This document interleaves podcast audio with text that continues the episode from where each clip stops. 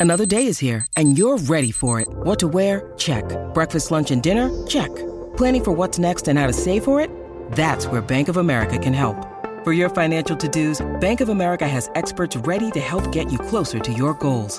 Get started at one of our local financial centers or 24-7 in our mobile banking app. Find a location near you at bankofamerica.com slash talk to us. What would you like the power to do? Mobile banking requires downloading the app and is only available for select devices. Message and data rates may apply. Bank of America and a member FDIC. This episode is brought to you by Shopify. Whether you're selling a little or a lot, Shopify helps you do your thing, however you cha-ching. From the launch your online shop stage, all the way to the we just hit a million orders stage. No matter what stage you're in, Shopify's there to help you grow. Sign up for a $1 per month trial period at shopify.com slash special offer, all lowercase. That's shopify.com slash special offer. At Evernorth Health Services, we believe costs shouldn't get in the way of life-changing care, and we're doing everything in our power to make it possible. Behavioral health solutions that also keep your projections at their best? It's possible. Pharmacy benefits that benefit your bottom line? It's possible. Complex specialty care that cares about your ROI? It's possible. Because we're already doing it. All while saving businesses billions. That's Wonder made possible. Learn more at evernorth.com/wonder. Welcome to the only daily podcast focusing on compliance news of the day. Each morning, start your day with a cup of coffee and Tom Fox, the voice of compliance, to hear about four of the top compliance, corruption, or leadership stories you will need to start your day. The Daily Compliance News is a production of the Compliance Podcast Network. First, a word from our sponsor.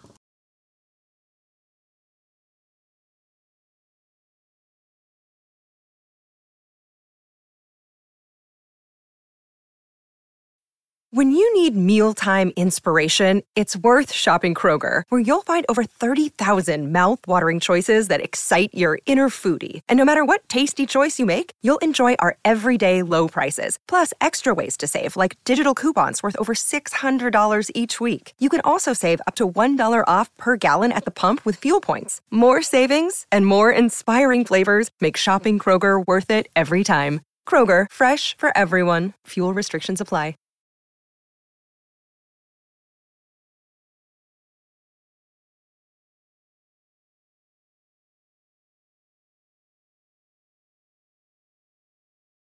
The Daily Compliance News for December 20, 2021, the Brain Control Edition. And we began that story from the Washington Post as the Biden administration has placed top Chinese military institute on the export blacklist over the use of its surveillance brain control technology. It's an emerging technology using biometrics and brain control weapons in ways that U.S. officials say threaten national security. Commerce Department also added another dozen Chinese firm to the blacklist, citing their help in modernizing Chinese militaries, the Chinese military, and supporting Iran's weapons program and defense industry.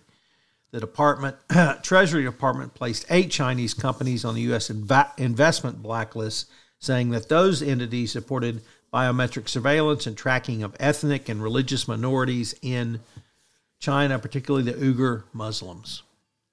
Next up, from the Chronicle of Higher Education, a first time contributor to the Daily Compliance News, asked the question Is corruption at the heart of college sports?